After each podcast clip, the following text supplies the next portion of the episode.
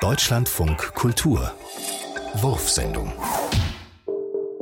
Schachfigurensuppe. 2,4 Kilogramm hölzerne Schachfiguren. Ein hölzernes Schachbrett von 500 Gramm. 200 Gramm frische Erbsen. Drei Eier. Drei Esslöffel Tomatenpüree. Zwei Teelöffel Safran. Ein Teelöffel gehackte Pfefferminze. Petersilie. Dill. Salz. Die Schachfiguren waschen, mit kaltem Wasser aufgießen und sieben Stunden kochen lassen, dabei Wasser nachgießen. Das Schachbrett durch den Fleischwolf drehen, Eier, Salz und Safran hinzufügen, die Masse zu Klößchen formen und diese in die Bouillon geben. Tomatenpüree, Pfefferminze, Petersilie und Dill hinzufügen, in einer Kristallterrine servieren. Modest